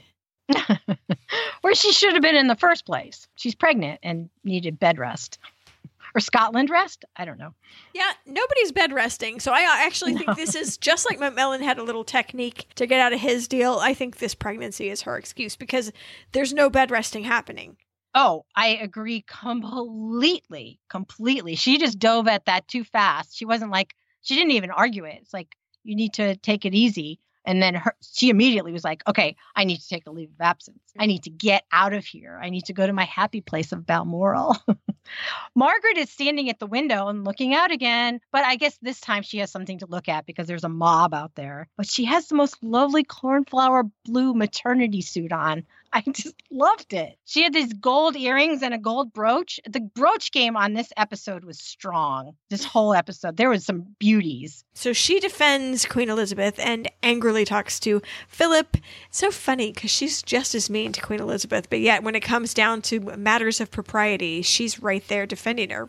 so she gets in these little modes where she wants to take her down, but if someone else does, no, no, that's my job. well, she's her sister. It's that blood family thing. Mm. So she's out. She walks away, and Tony, sotto voce, says under his breath, just use me next time. I'll always cover for you. Boy's honor and all that. I think it is important to note that this conversation is fictional. Margaret is off in the distance and she just like screeches, Tony, come on. Now, if you have the subtitles turned on on your screen, you'll see that Tony says coming out loud, and then he says the F word under his breath. oh, uh, you can hear the F word. Oh, you could? I couldn't hear it the first time. I had to turn the I turned the subtitles on the second time. Oh so. no, he clearly says it. I didn't need the subtitles. Oh. so then the clever director shows us the back of Philip's head for no other reason than to let us know that he thinks Philip is the mystery man. He holds that picture of the back of Philip's head for seven seconds. Maybe he's just trying to put the doubt back into your mind. Maybe you got all confused about because they hadn't been talking about the picture because you need to know about the back of his head in the next couple scenes. Can I please add here, for the sake of clarity and honesty and uh, frankly history, that all of this Philip and Ward naughtiness has no basis in fact, from what I can find. I mean, he cracked his neck at the office. Yes. But all of this weekending and disappearing, I do not think you're going to find any evidence of that. Okay. Just so we mm. know it's character Philip and St. Moritz, etc. I think the Thursday Club was another connection that they had, but the rest i mean no this goes way beyond that and when this particular episode came out there was outrage you know historians especially royal historians might be willing to give you some well i know you have to construct a narrative and so this is okay but the viewpoint when this one came out was that the crown had officially crossed the line with this episode i'm just saying don't start feeling grumpy at real prince philip like when you have a nightmare about your husband and he's horrid to you in your dream and then you wake up and you're mad at him. yeah, there's uh, a line between historical fiction and fiction historical. And I think that uh, Peter Morgan crossed it with this episode. That's a good line. if you do say so yourself. if I had typed that, I would have stopped and looked at it for a minute. you should print it out and put it on your bathroom mirror. I should. Because okay. you have a printer still. so that's good. I do have a printer. That's funny. See, where are we? Okay.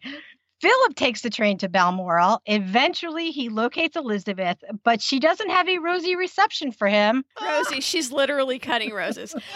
Um, at what I'm guessing to be Craigowan Lodge, which is about a mile from the big house.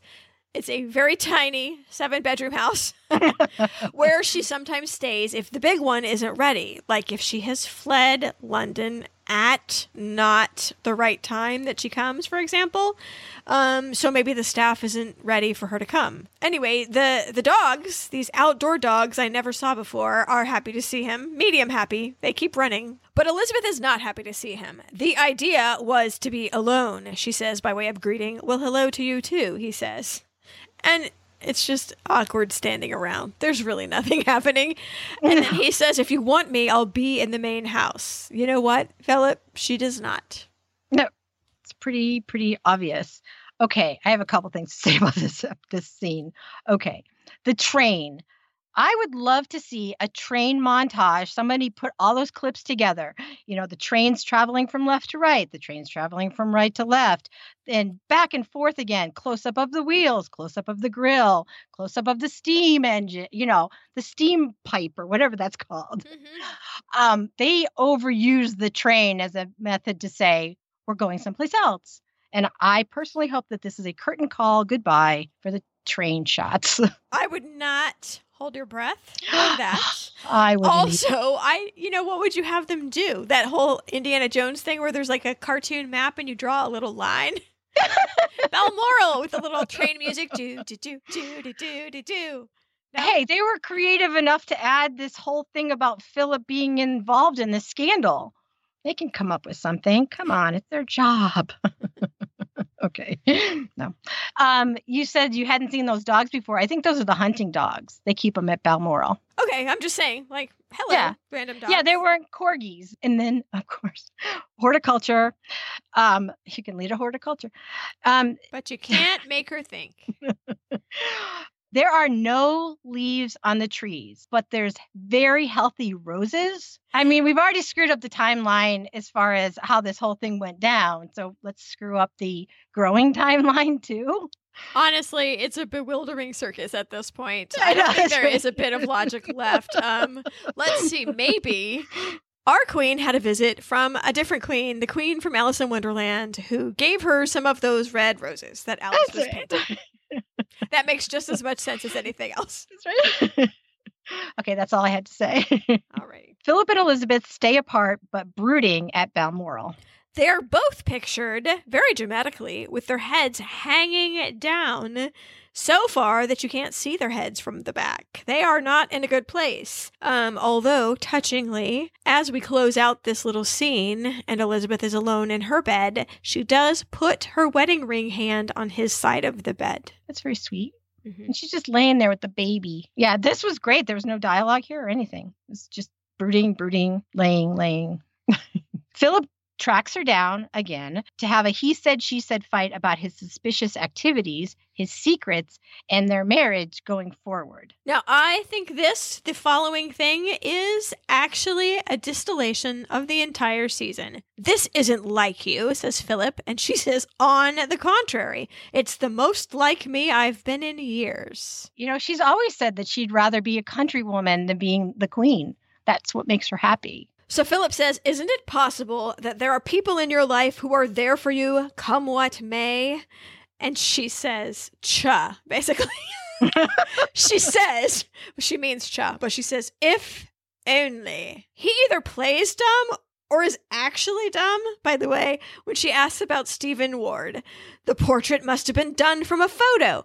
Now, that is kind of legitimate. Now, we know that that's a lie, but I'm just saying as an explanation, that makes perfect sense. People draw pictures of famous celebrities all the time. And actually, Stephen Ward did draw pictures of the royal family. He was commissioned by a magazine to do it. I can link you up to one. One was sold um, not that long ago at auction, but not this portrait. We have to throw that out the window. We have to throw all reality out the window. But there really was portraits. Just they didn't have any impact on this at all. Uh, character Philip also says he treated my neck. Now this, listeners, seems to line up with real Philip yes, portraits. Yes, he got treated for his um, osteopathic injury. Yes.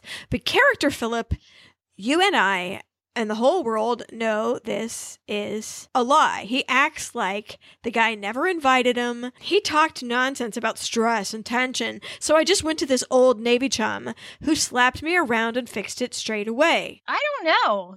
We don't know that that's the house party he was going to. And we do know that he was invited, but we don't know if he went. So he's either gaslighting her or he's he's speaking the truth and he really didn't have this relationship with I think this is what they were trying to do in this scene to make you question whether it actually is he uh. telling the truth or is he lying. That's what I think was supposed to be going on. Okay, very good. So real Philip is exonerated. Character Philip is still under a cloud, but has a possibility of not being a dirtbag. Correct. Got it. Okay, very good. I can accept that. Okay. Well, she says, I don't even know who you are. Just tell me the truth. I'm strong. Just tell me the truth. And then, as if waiting for this moment her whole life, she pulls out that little portrait of the ballerina, which I guess she's never confronted him with before. And she's kept in a drawer for how many years? So, character Philip has been caught. Late, but caught. Oh, I think we can all agree that he looks sufficiently guilty about that ballerina, which in real life, no. But I think character Philip understands he's been caught. He explains that there are two types of people people you trust who let you down, and people who appear to be difficult but are actually utterly dependable, like me. I don't know 100% get that pivot from admitting you slept with a ballerina to that statement. There was something missing in the middle. I don't know. he says, You are the essence of my duty. So here I am. I'm in, not out. And then Queen Elizabeth says, uh, I don't. Uh, She's maybe trying to make this kind of arrangement like the Macmillans have. We're both adults and realists, and I can understand if sometimes, in order to stay in, you need to do what you need to do. I can look the other way and he's his facade drops for just a second and he goes yes you've raised that into an art form shut up philip you're doing okay oh you had it and now you oh but anyway he said you can look this way he comes over and kneels down i'm yours because i want to be not because we have an agreement not because you gave me a title but because i love you this is the same philip who less than a year ago threatened to leave her over Charles going to Eton. Let us not be swayed by his earnest expression.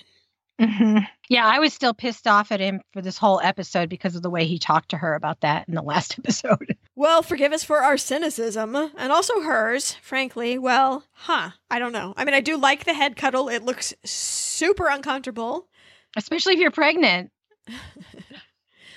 but, um, I guess ultimately they are going. I mean, we know how it quote ends. They're still going, but we know that they make up. Evidently, they are forgiving, forgetting, starting over. Whatever it is they're doing, they're going to do it together. That's nice. Yes. Hey, there are two candle holders in the background on a sideboard. They're kind of graduated with lots of detail on them. I would really like those, please so so far we have find me the portrait and uh, i just want to know the name of it you don't have to get me the portrait and then um yes the candelabra a boys choir sings to us as elizabeth gives birth while philip watches in awe then that baby is baptized so Philip should have been there for all of them. That's what I think. See what your wife's made of, maybe. And I have heard fathers say that seeing their children born was an epiphany, even my own husband, an epiphany. And um, we do get an epiphany soundtrack, so that's good. Amen. Yeah. No, I agree. He, in reality, he was there for this birth and this birth only. I think my dad was not there for me but was there for my three brothers and sisters. Ah. Later than me. Not for me. My dad was out smoking. Hey, she doesn't have any twilight sleep for this one either. She's really involved. She's engaged. She's pushing. She's making birthing noises. And, you know, when the baby comes out, she's happy and tired and exhausted and relieved and all those emotions. But if she had had that twilight sleep, she wouldn't have. Well, and Philip wouldn't look so happy either because remember we told you during twilight sleep everybody feels it and so they flail around and claw at their face and punch the wall and tear their hair out and I don't know what Philip would have done. the extended family gathers for a family portrait with Cecil Beaton, who's armed with Shakespeare, but Philip gets the last word. Cecil is having trouble getting everyone to be even remotely good. It is like a comedy skit. I thought that Anne and her little cousin down front were going to be the best behaved for a while, and then even they started to turn around and talk to people. Finally, Philip has just had it, and he screams. he screams, for Christ's sake! And there's silence. And then he points at Cecil and goes, Take the photo! But Cecil is a man of habit and he insists on sneaking in another verse before he clicks. and I thought Philip was going to blow a gasket. well, I love how Queen Elizabeth puts her hand in Philip's with a little smile after he has taken charge of the situation. Oh, yeah. That was lovely. And it looked like a real family portrait. I mean, real families don't sit pretty. Yeah. You know, they're like that. They're screaming and yelling and okay, fighting. Also, I love this message that I seem to be, frankly, overthinking here at the end. Cecil's Shakespeare quote seems glorious. Um, I don't know if he says this part, but part of the phrase, which is from Richard II, the play, says, this happy breed of men, this little world, this precious stone set in the silver sea. So it sounds glorious. But the fact is, if you know this play, the character saying this is a king from the past, the past of the play. And this king's point is look at all the gloriousness we had, but then goes on to say that England now and the English have wrecked it all up. so I want to read the rest of that quote, the part Cecil didn't say, England, bound in with the triumphant sea, whose rocky shore beats back the envious siege of watery Neptune, is now bound in with shame, with inky blots and rotten parchment bonds. That England that was wont to conquer others hath made a shameful conquest of itself. Oh. Yeah, you might be overthinking. I think they were like, let's find us some nice quotes about England. Hey, here's one from Shakespeare. That's but, perfect. But I don't know. I think the point kind of in the middle was, well, things are a changin' and the past does not look too favorably on the new. As they said, they called it moral rot, they called it decay, um, down with the monarchy, and all that kind of thing. It's kind of eating itself up. Maybe. Well, I don't know. Overthinking. Me like. Or not. Yeah. okay. That's good. It's not too optimistic about the future, that quote. I'm just saying. No. um, maybe Cecil just memorized the first part and meant the first part, uh, you know. Yeah. well, so that brings us to the end. That is the season finale for season two of The Crown. Do you want to give a little epilogue on some of these characters? Uh, sure. John Profumo, after the scandal, turned his life around to a life of philanthropy. He began by cleaning toilets and then worked his way up to fundraising. And eventually, he was appointed the commander of the Order of the British Empire in 1978. So he kind of kept himself together. His wife stayed with him. And speaking of your callbacks, we had mentioned it during that particular episode when Margaret and Tony were meeting at that cocktail party. But John Profumo and his wife, Valerie Hobson, were at that party, their characters were at that party. So they make another little appearance in another episode. I thought that was very clever. Harold Macmillan became the chancellor of the University of Oxford, and then he took over his family publishing business, Macmillan Publishers, and didn't die until 1986 at the age of 92, 20 years after his wife. So he had some quiet years. I wish that he had um, married again but I guess that just never came. He had a couple of lady friends, but not lady friends, if you know what I mean. like mm-hmm. they were friend ladies, but not lady friends. As my son calls them GSFs, girl space friends. I like so. it. Clever lad. So I am optimistic about season three, although they haven't even started filming it yet. In fact, mm, I do not believe we are going to get Paul Bettany after all as Prince Philip. That's the news of the day. I'm very sad about that. Um, I am optimistic because of Helena Bonham Carter coming mm-hmm. in as Princess Margaret. And they're saying, you know, like we said earlier, the rumors, the latest rumor I read was that this was going to go to the year 1976. And if that is true, we won't get any Diana, but we may see Camilla. Ooh. Ooh, young Camilla at that. Mm-hmm. Interesting. And these last two episodes were so dark for me that I feel depressed. this was my least favorite episode of the entire series. I have to concur. I, I, this one didn't do anything for me. I mean, the last scene was cute. Okay, the family's all together going forward, blah, blah. All the kids are there. But. I just wonder if it was all the intercut scenes that made it hard to follow because honestly, I.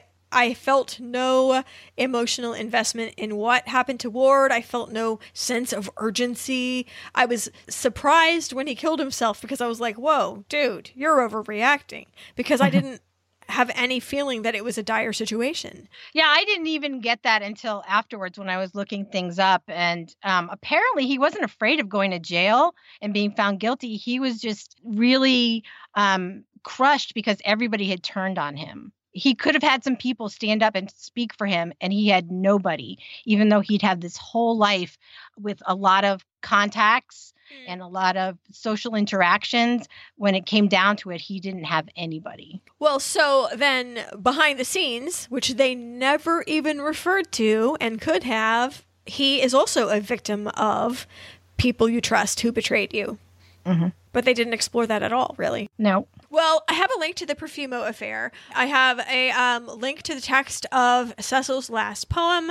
I have an entire thing about anemia, if you wanted to talk about that. Also, um, a whole expose from NationalGeographic.com about the science of lying.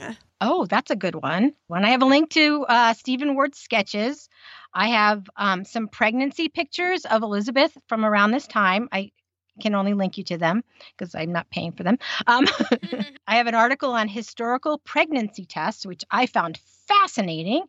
The Behind the Fringe final performance, Christine Keeler's New York Times obituary.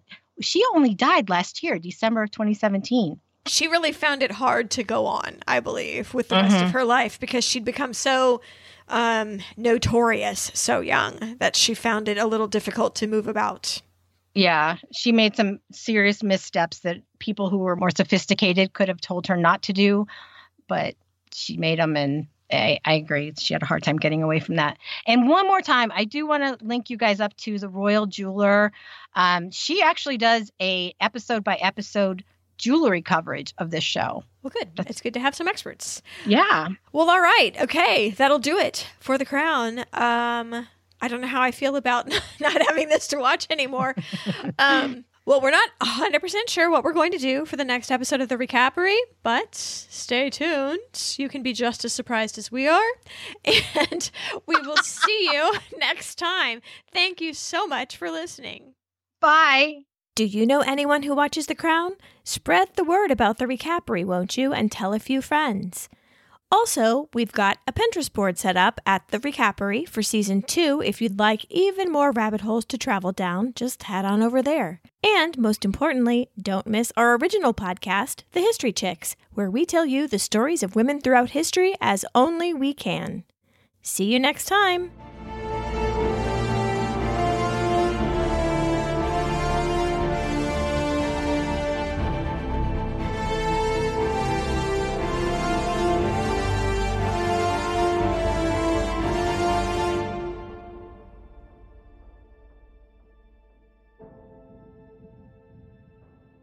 So I was having some trouble with my voice, and Susan was trying to help me remotely. So sorry for the length of this outtake. Uh, please feel free not to listen to it if it is not your thing. But here you go. This one sounds really good, actually. Uh, mix equal parts black pepper and ginger powder and pour, and then mix honey into it and eat it. Okay, I'll do that in a minute. I bet you that's tasty, though wouldn't it black pepper and ginger and honey like a spicy sweet thing going on? Okay. Well, the lemon is helping. Maybe I should just get another piece and stay with this. Okay. yeah, it sounds so much better. well, it wasn't like bueno at the very beginning. I'm like, oi. I mean, maybe I should try the ginger and pepper. Why don't we do that? I'll go. I'll, it won't take very long if you have a moment. Now, now your tongue is going to stick to the roof of your mouth. uh, yeah, that's going to be good. Okay, here we go. Okay, well, I'm afraid. I'm afraid. well, just it does. It looks weird. It it looks weird.